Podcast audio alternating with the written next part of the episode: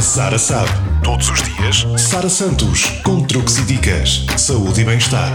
A Sara sabe. Para ouvir diariamente em FM e a qualquer hora em podcast.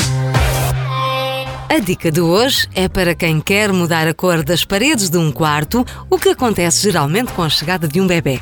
Com algum método, é possível dar estilo e personalidade ao lar, gastando pouco. Depois de definir a cor, a parte da pintura não é uma tarefa assim tão difícil. Para superfícies de alvenaria em ambientes internos, utilize tintas acrílicas laváveis. Dê um intervalo de 4 horas entre a aplicação de uma camada e outra, misture apenas a quantidade de água e tinta que será utilizada no dia, utilize um rolo de pelo baixo, que proporciona à superfície um acabamento mais liso, e observe as orientações descritas no rótulo da embalagem da tinta, pois elas podem mudar de acordo com o tipo de superfície. Para que a pintura dure mais, deve-se aplicar produtos impermeabilizantes que evitam infiltrações de água nas paredes. Para saber a quantidade de tinta necessária, é necessário calcular a área a ser pintada. Para isso, meça a parede e multiplique a altura pelo pé direito, em seguida multiplique esse valor pelo número total de demãos, que normalmente são duas ou três. Outra dica é adquirir uma lata pequena da tinta escolhida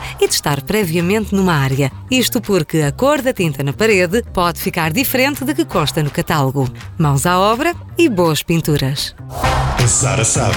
Todos os dias, Sara Santos, com truques e dicas, saúde e bem-estar. A Sara sabe. Para ouvir diariamente em FM e a qualquer hora em podcast.